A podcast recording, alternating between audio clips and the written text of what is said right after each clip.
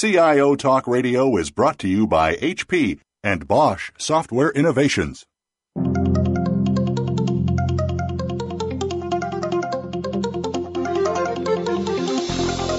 Welcome to CIO Talk Radio with your host, Sanjog Aul. All All comments, views, and opinions expressed on this show are strictly those of the host, guests, and callers.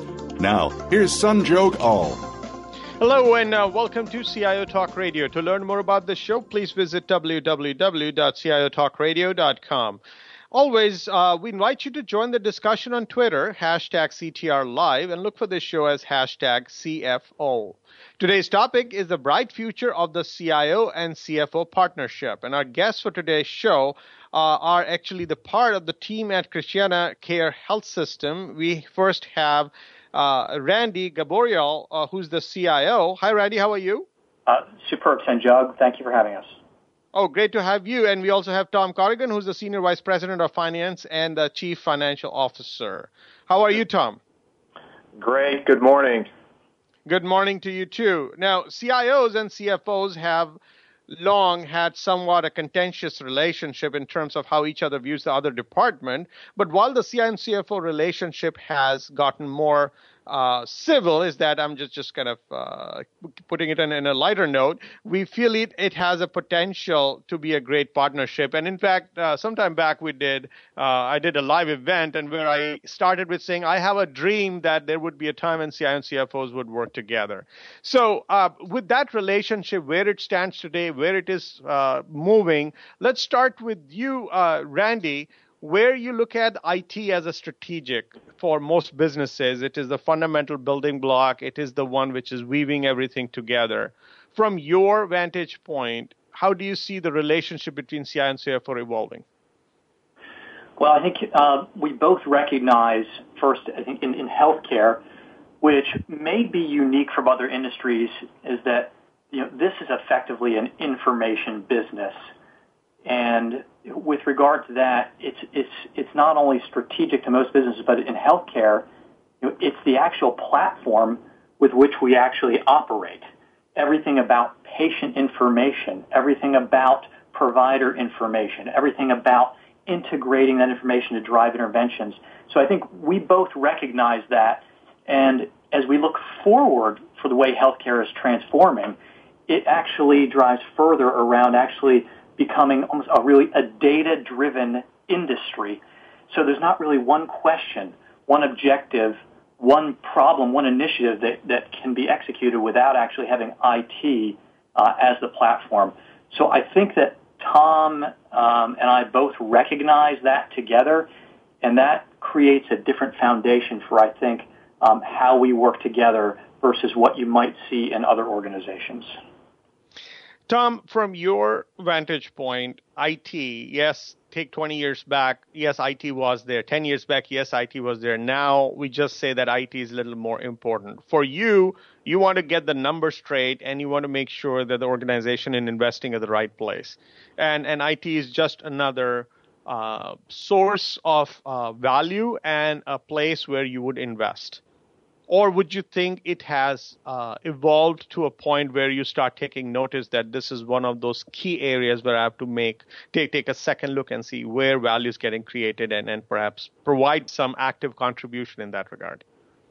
Yeah, I think it's the uh, the latter point, the second point that uh, we're looking to generate value through our investments in information technology.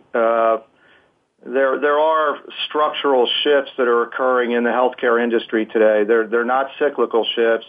Uh, it's a dy- dynamic that uh, technology will be able to support the the transition uh, into these structural changes and. Uh, we use technology, as Randy indicated, uh, across our business lines uh, as a way to to share data, to weave us uh, together in our organization. It's a way for us to effectively communicate with each other uh, through the, the data interchange, the data accessibility.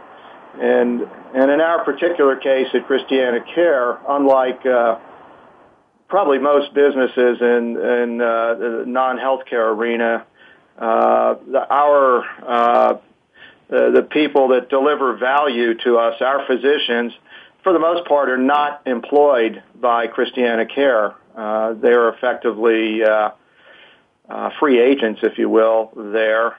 Uh, IT is mightily important to our physicians and to our administrative staff. It ties us together. It's one way to tie us together, and uh, our our culture actually promotes this integration of people and data. So, uh, Randy, in your world, when you look at the, the language you used to speak in the past versus the one uh, you speak now, are you talking more in numbers, which the, the, the finance department understands better, or you just start talking uh, a common language which the CEO and the COO and the, and everybody else talks, and then you expect the the finance folks to start uh, utilizing whatever you're speaking and interpreting it properly.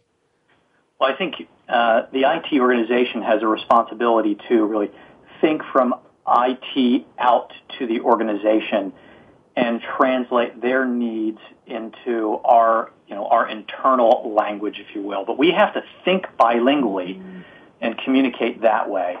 Uh, but there are things there. There are certain terms and languages, but we, we both see it as our responsibility to help our audience understand and grasp what we're trying to accomplish so we can support them.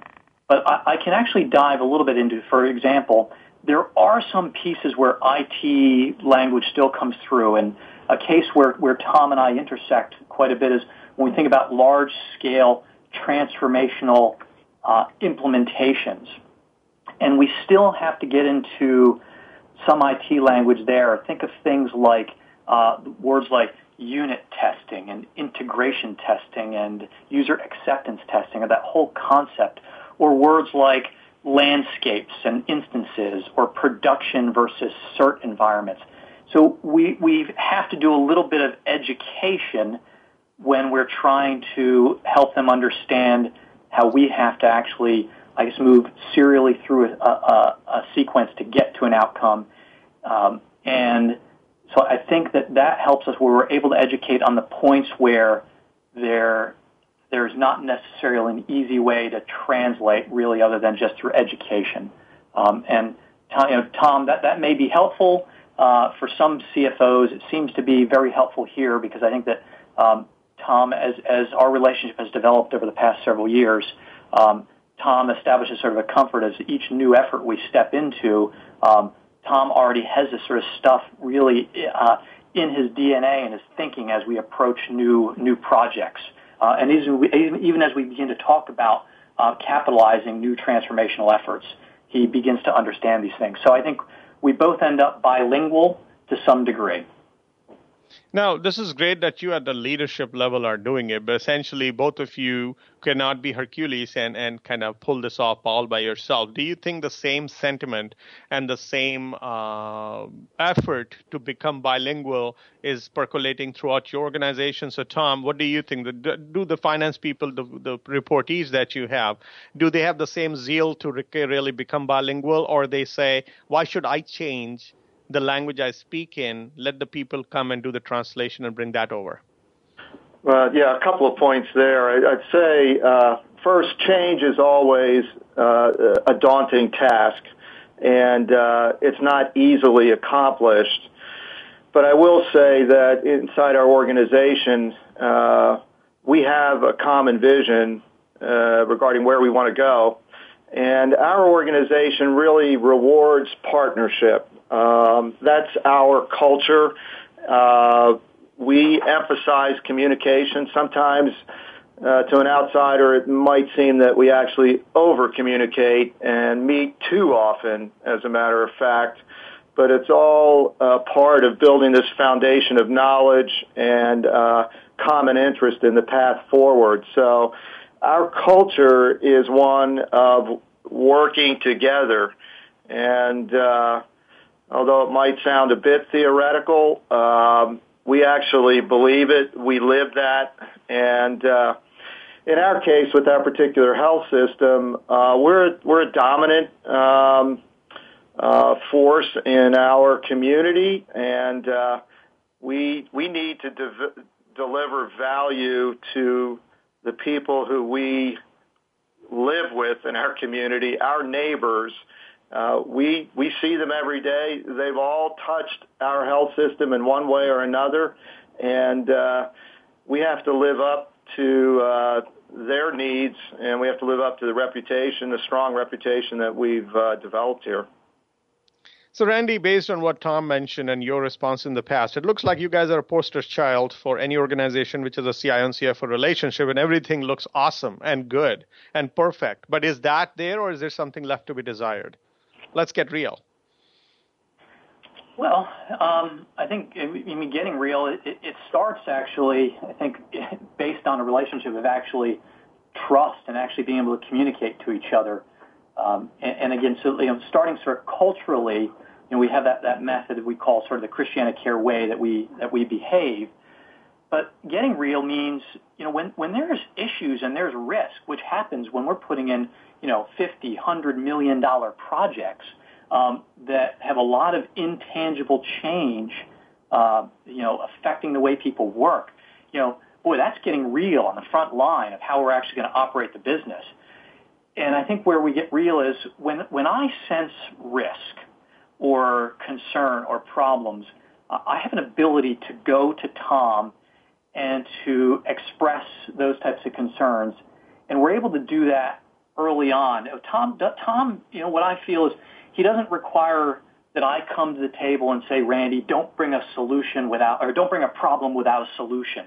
Uh, we we work together in a way where if we feel risk, it's you know it may it's an individual sport to identify risk, but it's a team sport to solve it. And if we don't operate that way, we lose the recovery window to solve problems. Uh, and so I feel like that is tacitly, a lot of ways, the, the, the real part of the relationship of why I'm able to be successful in pulling off large, complex things in this environment with Tom as the partner who has to effectively capitalize these things. So uh, certainly things are not always smooth. I've not, I don't think I've ever been through a project that actually, you know, the battle plan, you know, aligns with, uh, you know, first contact with the enemy. You know, it always it always sort of leaves a lot to be desired once you get deep into something. So, uh, but I feel there's a um, there's a trust and a respect when I bring things forward to work through them in a team manner. So, Tom, have there been situations where you would say, let's take it outside? Yeah, I, think there are. I think uh, just as a backdrop that uh, in our organization, for the larger um, information technology projects, we actually have a committee that's comprised of the chief medical officer, the chief operating officer, Randy and myself, and the chief nursing officer, the leaders in our uh, health system who actually uh, wade into each of these larger requests, and we as a committee prioritize uh, these large requests that, that come by. And then at that point, it's really uh, implementation. Uh, we uh, Randy and I don't have to do battle on which project uh, should be undertaken first. It's it's pretty well laid out uh, by this committee, and uh, we, we take it from there uh, you know, some of the areas that Randy and I might disagree on, upon w- may be the, the pace at which the project is, is being implemented. Uh, and we try to mutually understand where the, uh, the barriers might be, either within the operating departments that are involved in that product, project or within Randy's uh, uh, department and his allocation of resources to particular projects. So, sure, we have those kinds of discussions, but uh, uh, we work this out uh, in a pretty logical fashion, actually. So, no, we haven't had uh, uh, disputes that were unresolved, if you will, if that's what you were leading to. No. All right, let's take a quick break, listeners. We'll be right back and uh, look at IT, always seen as um, an investment where sometimes yes you can quantify value but never to the to, to the last cent. So if there are non quantifiable ways in which IT produces value and Randy has uh, an agenda where he wants to see that be pushed through and Tom looks at it and say if I don't see an ROI in a hard dollars I'll have tough time swallowing it how do you get through that so that the things which are important and not just always quantifiable still get done? Please stay tuned, listeners. We'll be right back.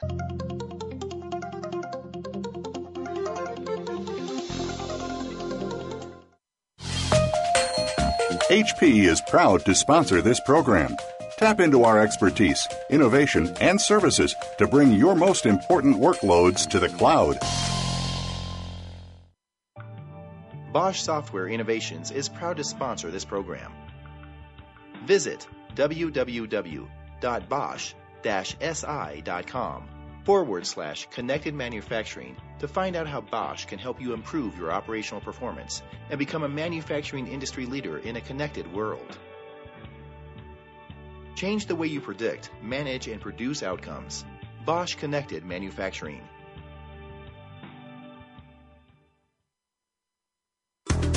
HP is proud to sponsor this program. Find out how the HP as a service solution for SAP HANA can help you gain instant, impactful business results without capital investment by logging on to HP.com. Transform information into intelligence and a competitive advantage with a full spectrum of SAP HANA products and services from HP, a global SAP hosting partner.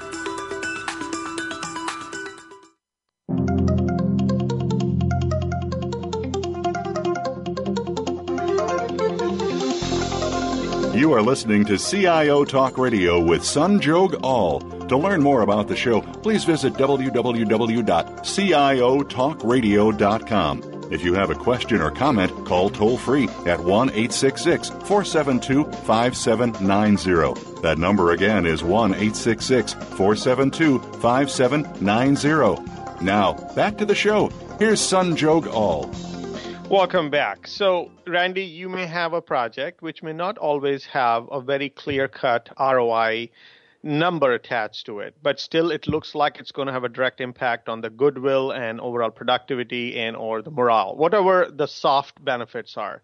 How'd you get that approved and or uh, presented to uh, Tom's group so that they look at it objectively and really allow you the give you the blessing? Okay, it's um, I'm thinking about this in sort of two ways, and, and there's there's projects that you know that we think about that will have a generate a return.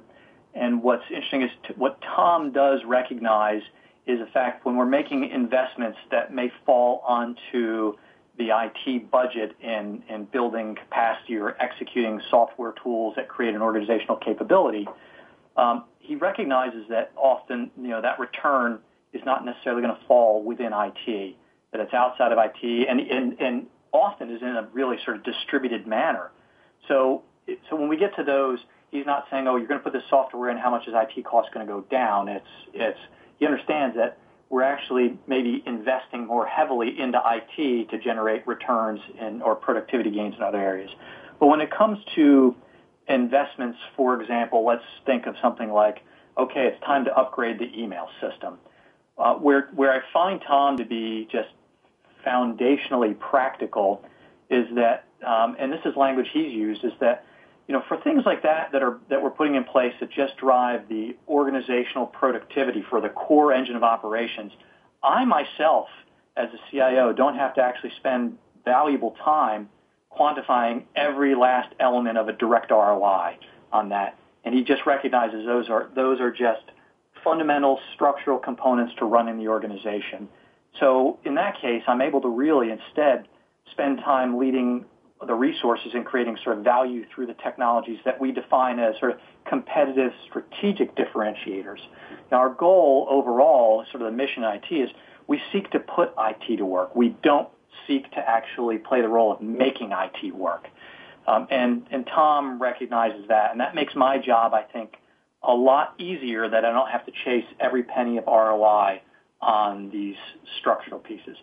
But I think there's a component of trust which is we're always evaluating at the same time how can we deliver those those foundational pieces in a lower cost and more effective fashion. And that's where when I look at my budget, how do I free up those dollars to actually redeploy them into the higher value return areas? So Tom, um, in your role as a CFO, yes, you might you you like Randy as an individual, and you guys get along well. That is not justified to approve a non-quantifiable uh, initiative as a CFO, and your approach to doing the due diligence and approving or disapproving or correcting another investment request is also to be seen as transparent for people to say this is being done objectively. To how how do you go about creating the right framework the right foundation so that people who are approaching you essentially have done whatever they need to to create a valid business case and and also in addition to uh, that particular case the non-quantifiable projects come to you with some sort of an objective criteria so that you can say yes or no easily versus banking on you liking Randy. Yes, that's, that's a very good point. And uh, in my role as CFO, I, I really have to keep the uh, strategy, mission, objectives, long-term goals of the organization top of mind. And uh, uh, I don't make decisions based on personalities, if you will. I do want to distinguish uh, with respect to individual projects that come our way to this uh, committee that for the most part, the projects emanate from the individual departments. They're not emanating from the information technology department, but rather from our heart and vascular department, oncology department, et cetera, et cetera. And so they're responsible for the justification and they're responsible for making the case for the individual project in those cases, what we're looking for is, okay, is this project aligned with our long-term goals? And of course, one of our long-term goals is to provide the best care that we can provide to our patients. Is this project going to support that? Does this project have buy-in from our physician providers? Uh, how does it affect the delivery of care? Those types of questions come into play on a routine basis? Does it improve the safety, uh, that environment uh, within our care delivery? And then we ask questions about ROI. Does it deliver cost savings? Is there an opportunity for upside revenue with this project? Those questions uh, are asked, and then we have to make a judgment. And on our committee, and I'm speaking to the larger projects that we evaluate, we have to make a judgment on uh, on our committee whether one, it's a valid project uh, in our minds, and two, how do we uh, how do we prioritize this project among the field of projects that come to our attention? There are other uh, projects that Randy will bring forward that might have to do with, let's say, disaster recovery, uh, patient privacy and security, uh, the network, the basic uh, foundation and uh, for our systems, those requests uh, should be aligned with what we see coming down the pike here in terms of these larger projects. We have to be in a position to have the infrastructure to support these individual requests that are coming our way. And we really rely on Randy's uh, judgment uh, to drive these infrastructure projects forward. So, would you say that your uh, basic decision making is not gut based; it's primarily data based? Uh, you know, it's we we we like facts. Uh, we like to rely on facts, but uh, as a matter of course, judgment often comes into play and instinct uh, because uh, it's difficult to dollar quantify value and and at times yeah there's a bit of instinct that's involved in the decision making but we're looking for facts at all times. We want to see that first and then let's have a discussion on the uh, what ifs. So randy based on what tom just responded uh, a committee sits and and evaluates the initiatives that you are proposing how much of the, the technology know how you expect or you request in order for them to objectively evaluate because they could be evaluating them on criteria which you may not have enough um, you know data points for but if somebody understood IT, maybe they will see the value. Sometimes it does happen that way. So, what is your approach to prepping them or giving them the required knowledge and information and training and education for them to make a decision and an informed decision with some knowledge of IT? Well, if we go back to the way we govern our IT initiatives and make decisions to you know, effectively allocate uh, what is always sort of not enough capital to execute all the desired efforts.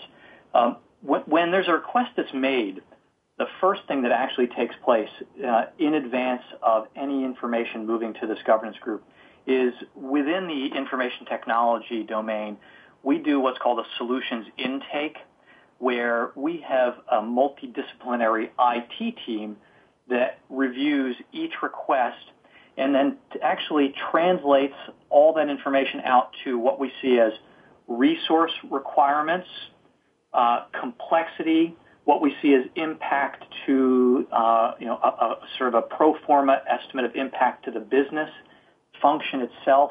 Um, how do we see this aligning with our annual operating goal as well as our long-term strategic goal? And we actually do a scoring mechanism and when the information is then presented to that group, which is provided to them in advance, along with a narrative, um, they're able to actually wrap their heads around it in terms of the value creation for the organization, the risks, um, and any other sort of value judgments that we put in place um, for them to make decisions.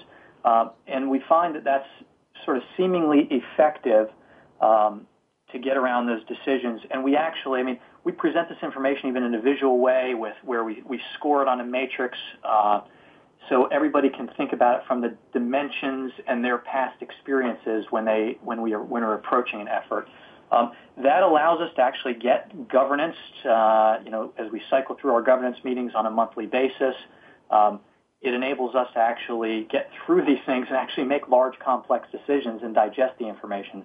Um, and I also think that our governance group, made up of the C-level officers, um, recognize that because they're quite often, um, usually quite quite thankful in terms of helping organize the information in a way that's digestible. But um, I have to let my, my colleague Tom comment on, on, on the value from his perspective.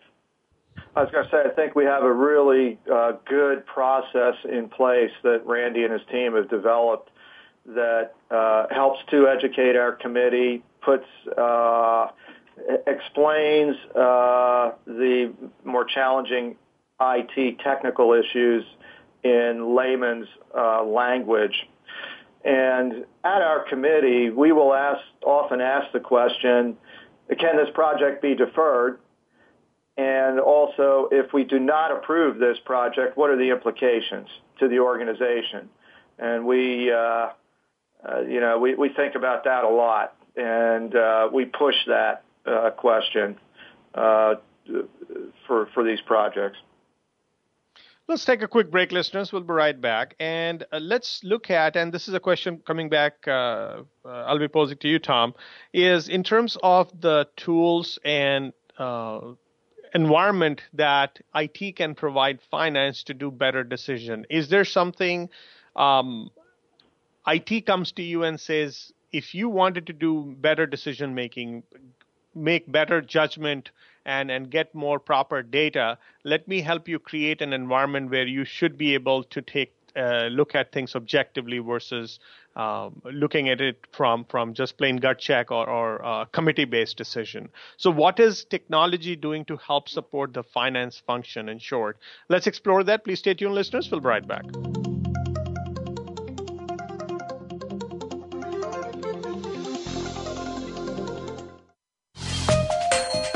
HP is proud to sponsor this program. Tap into our expertise, innovation, and services to bring your most important workloads to the cloud. Bosch Software Innovations is proud to sponsor this program. Visit www.bosch-si.com forward slash connected manufacturing to find out how Bosch can help you improve your operational performance and become a manufacturing industry leader in a connected world. Change the way you predict, manage, and produce outcomes. Bosch Connected Manufacturing.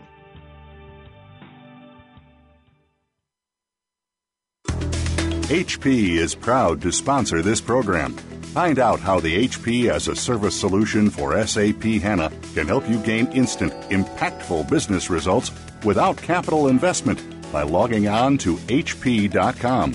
Transform information into intelligence and a competitive advantage with a full spectrum of SAP HANA products and services from HP, a global SAP hosting partner.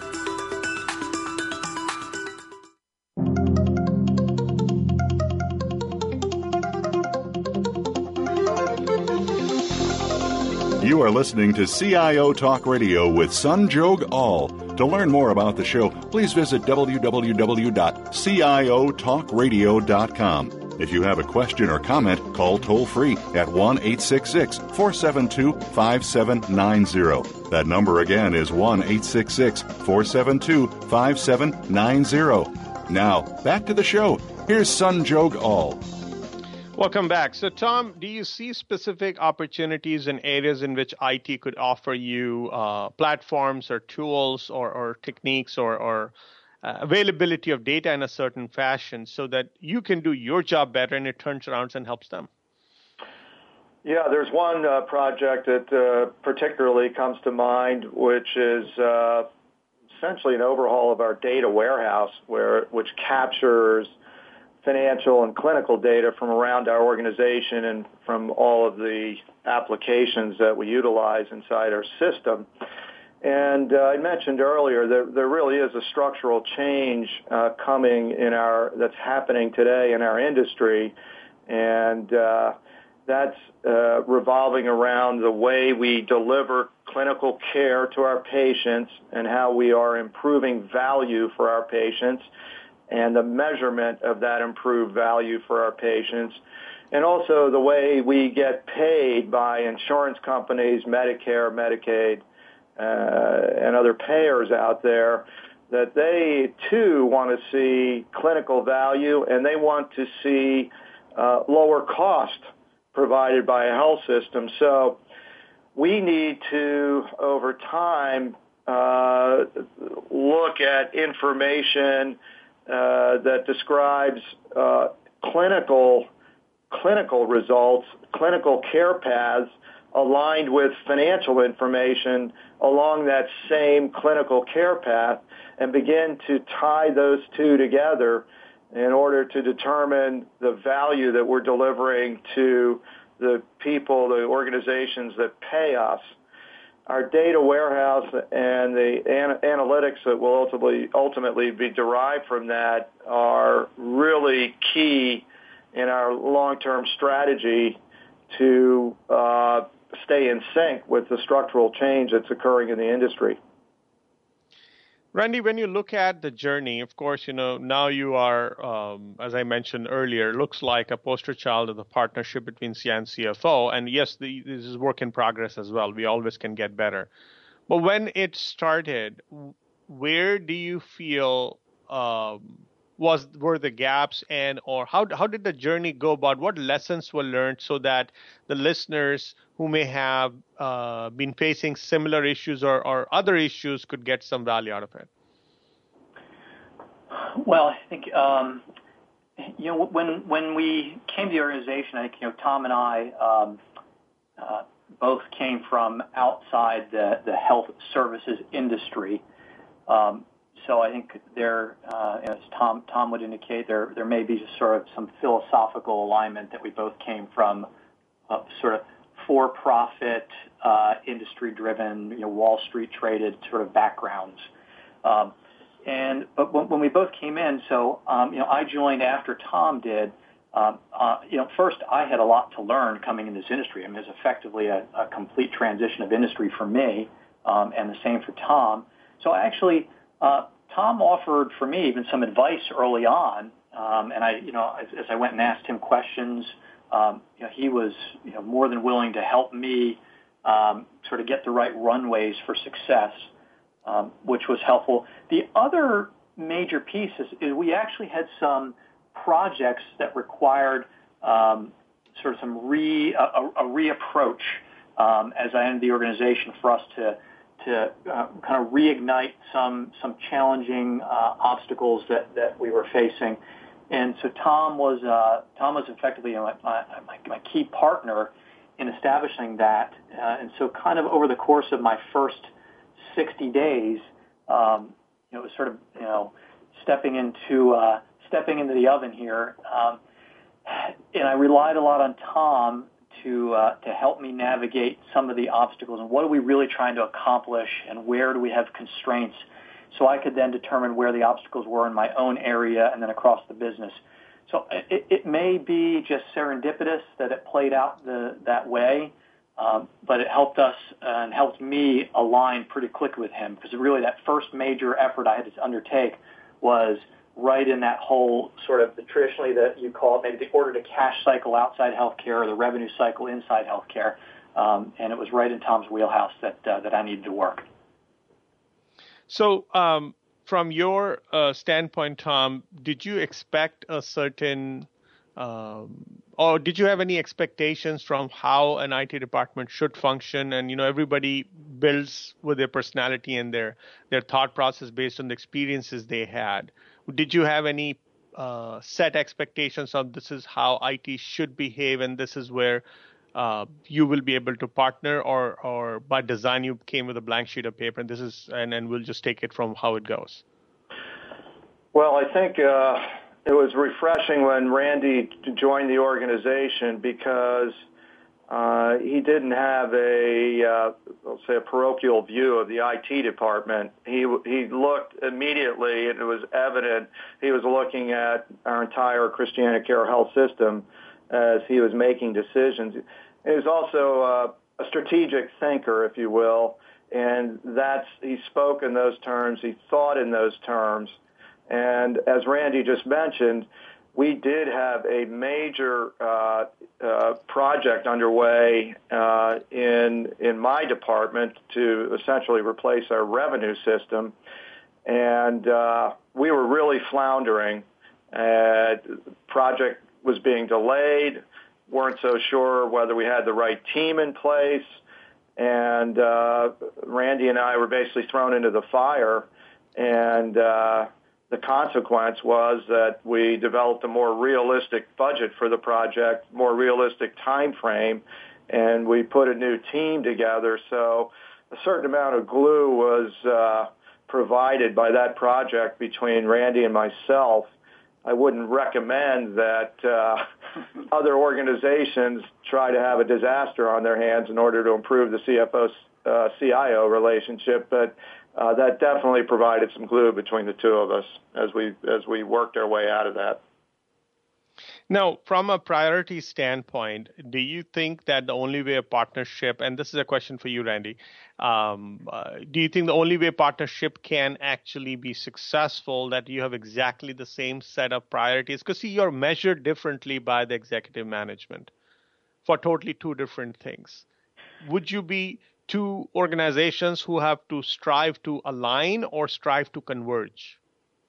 Um, well, I think we we're sitting in a place right now in healthcare, as Tom's talking about, that that is a turbulent industry with a lot of uncertainty. Where where we where we converge and align is understanding what are the underlying strategic themes of change um, in that case. And we, we also both have to serve, which is interesting in our roles, is we're one of probably, you know, you know Tom, myself, and maybe the CEO are, are sort of the three roles that actually really serve as wide angle lenses that we have to actually touch every corner of the system, uh, every corner of the business. We have to, you know, Tom has to understand, you know, what's going on to be able to capitalize and understand the operational uh, expense, and I have to be in a position to help basically uh, empower and put wind in their sails to sort of operationally transact as well as strategically enable what their goals are. So um, based on on that, you know, we can coalesce around those goals. We are bound by, you know, just think about in terms of our our annual operating objectives, we're bound by a singular set of objectives together, but we also have unique things that we have to do to get to those objectives.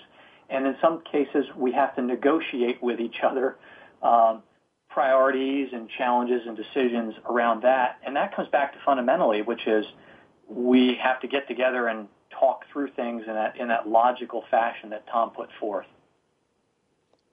So, um, when it comes to the CFO's camp, um, do you think, Tom, you have to do some extra training, prep, uh, expectation setting for the rest of the folks in your group to work differently or better with the corresponding IT counterparts? Because traditionally, this mindset prevails in many, many organizations.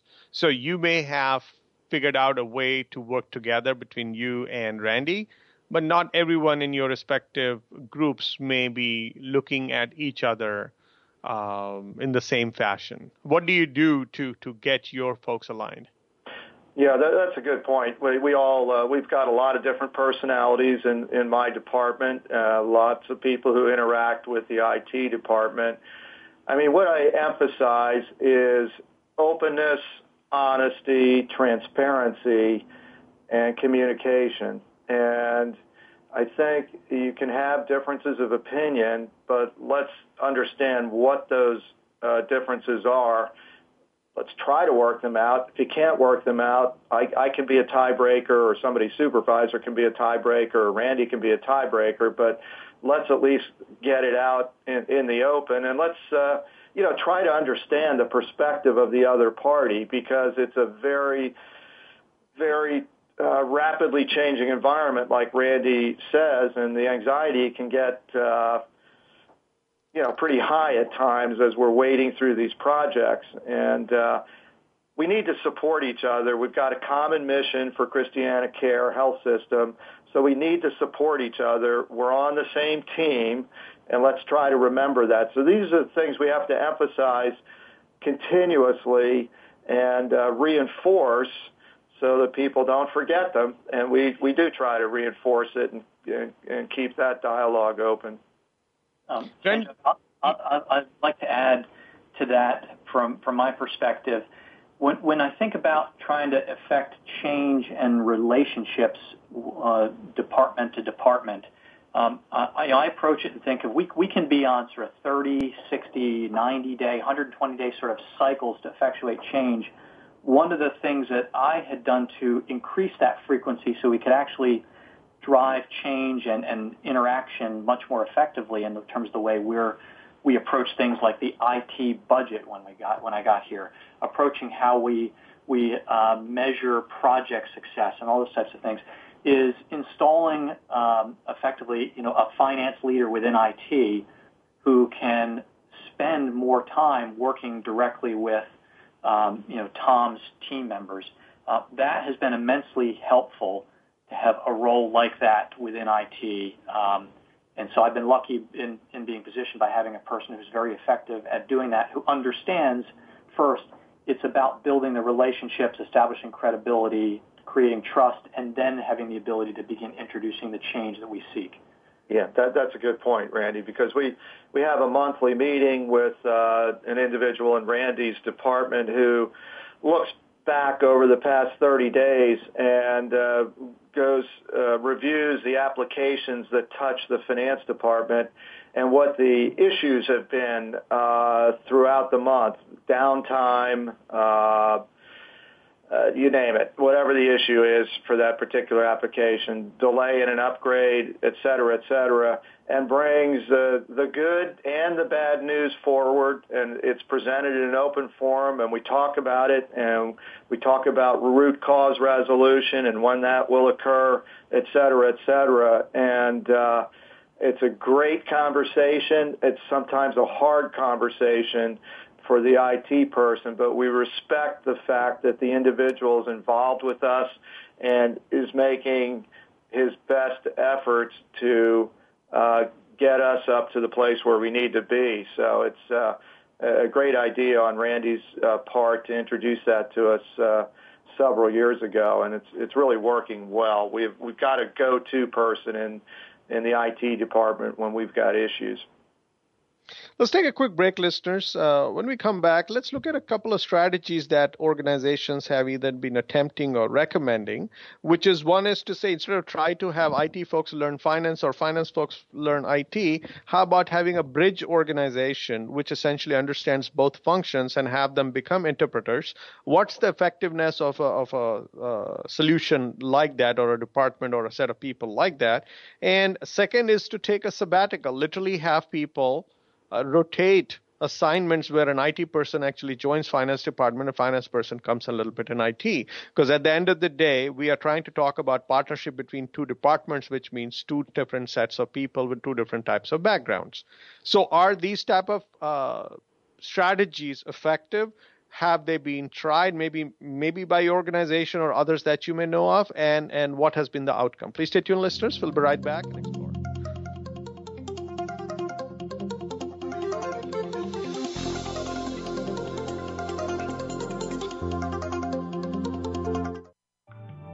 Bosch Software Innovations is proud to sponsor this program. Visit www.bosch-si.com forward slash connected manufacturing to find out how Bosch can help you improve your operational performance and become a manufacturing industry leader in a connected world. Change the way you predict, manage, and produce outcomes. Bosch Connected Manufacturing.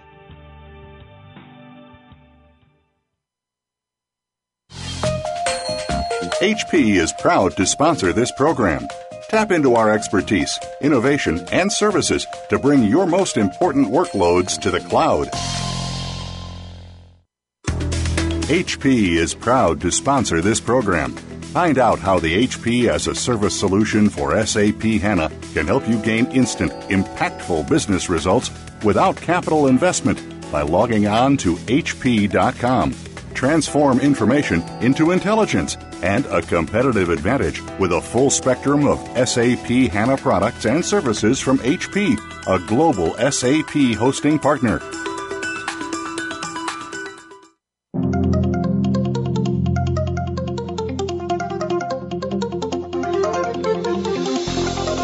You are listening to CIO Talk Radio with Sanjog Aul. To learn more about the show, please visit www.ciotalkradio.com. If you have a question or comment, call toll free at 1 866 472 5790. That number again is 1 866 472 5790. Now, back to the show. Here's Sanjog Aul.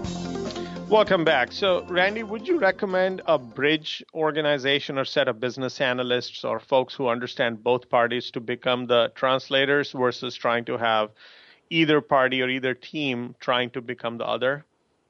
Uh, I absolutely would recommend that, and we do have that in place with um, with a person who reports directly to me, who actually is a finance professional um, who bridges that gap and can live inside uh, Tom's domain with Tom's team um, and can and, and can basically translate the language where, where when we're trying to execute initiatives um, you know, or drive change, things when we're moving at speed and trying to operate at scale, things can can get knocked off the tracks. And by having that role, we're we, we tend to experience far less um, distraction by having someone who serves as a translator between both that, that lives in my area, reports into me, uh, and lives in Tom's area, basically.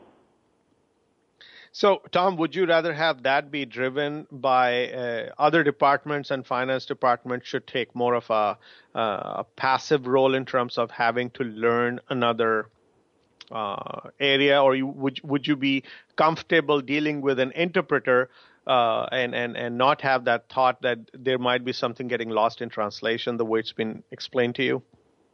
You know, I, I think it's a little bit of both. Um, we, uh, over the last several years, have actually uh, sought uh, people uh, who have a little bit of an IT background to to come into our department in particular roles where uh, they have a, a, joint skill in finance, accounting, um, patient billing, et cetera, but they also have some skill uh, uh, with, say, database utilization. Um, they understand software. Uh, they may not be quite as skilled. They aren't quite as skilled as, as somebody who's, who's uh, lifelong training is in information technology, but they've got enough to really understand and ask the right questions and also have enough knowledge to understand the, the capabilities of the software that we're utilizing. These people are extremely helpful to us in our relationship with uh, the information technology department and the way we conduct our business in the department. Randy, what kind of culture in an organization would foster or help foster a relationship between CIO and CFO camps, a healthy one?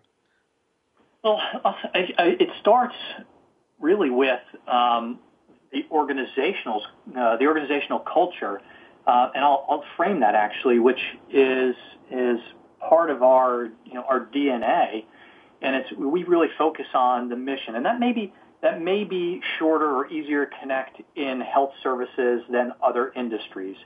But we focus, you know, significantly on how do we serve our neighbors as respectful expert caring partners in their health.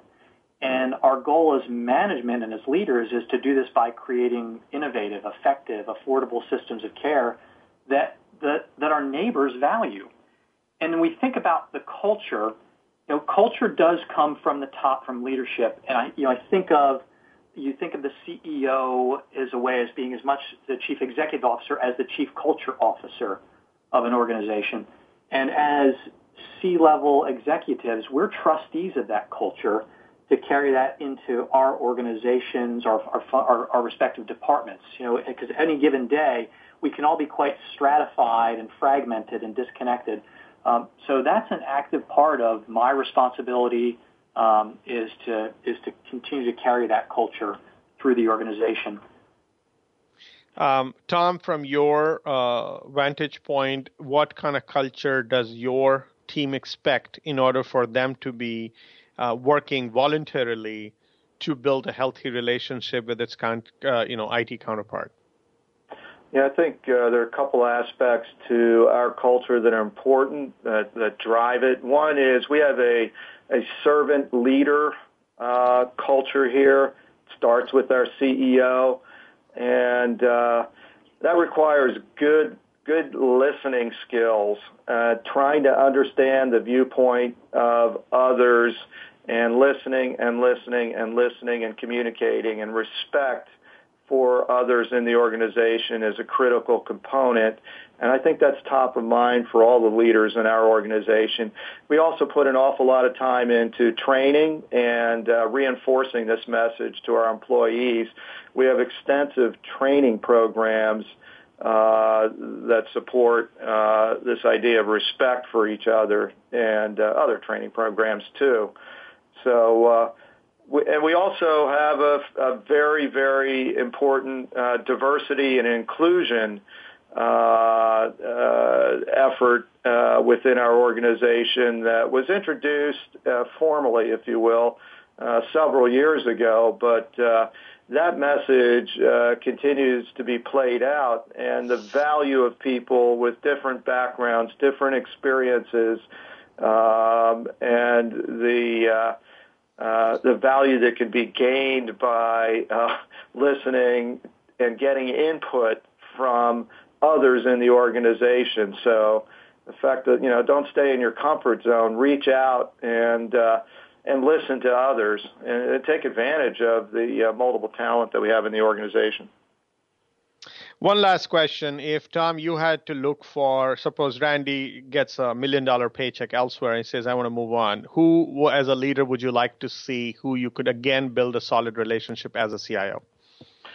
Well, I think it would be a Randy like person uh, with the attributes that Randy brings to the table, which is uh, strong experience uh, in a not-for-profit and a for-profit organization, uh, great communication skills, a strategic thinker, a person who respects others, a great communicator, a great listener uh, inside uh, our organization. Those are just top of mind attributes that I would look for. And Randy, if that was to happen with Tom, who would you like to see as a replacement?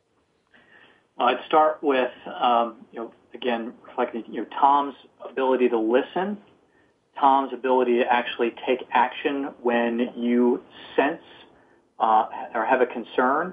Um, he is sort of he's he's very thoughtful in how he applies his power to help effectuate change. He's very he's, he's a he is I view him as he's a mastermind in terms of understanding complex circumstances uh, and the ability to simplify that for for the for the leadership team and for the organization. Um, and what is I find most amazing is you know I can't be successful without Tom. I mean my role depends on his for oxygen, and 30 seconds, uh, Randy. So, yep, so uh, we'll, Tom, yeah, Tom's ability to basically uh, establish trust um, and set clear standards for what he looks for in terms of facts. It's it's never a secret when you're going to Tom to figure out how he's going to process information, um, and that's uh, you know that makes my job much more easy and effective. On behalf of the show and our listeners, I'd really like to thank you both, uh, Randy and Tom, for sharing your thoughts on how we can have organizations build a fantastic partnership between CIO and the CFO. Thank you very much. Thank you, Sanjog. Thank you again. Uh, listeners, please like us on Facebook, search for CIO Talk Radio, and be sure to follow us on Twitter. Thank you again for listening to CIO Talk Radio. This is Sanjog Aul, your talk show host. Till next week, take care and God bless. Thank you for tuning in to CIO Talk Radio. To learn more about the show, please visit www.ciotalkradio.com. Please join Sanjog Aul next Wednesday at 7 a.m. Pacific Time, 9 a.m. Central Time, and 10 a.m. Eastern Time for another hour of CIO Talk Radio on the Voice America Business Channel.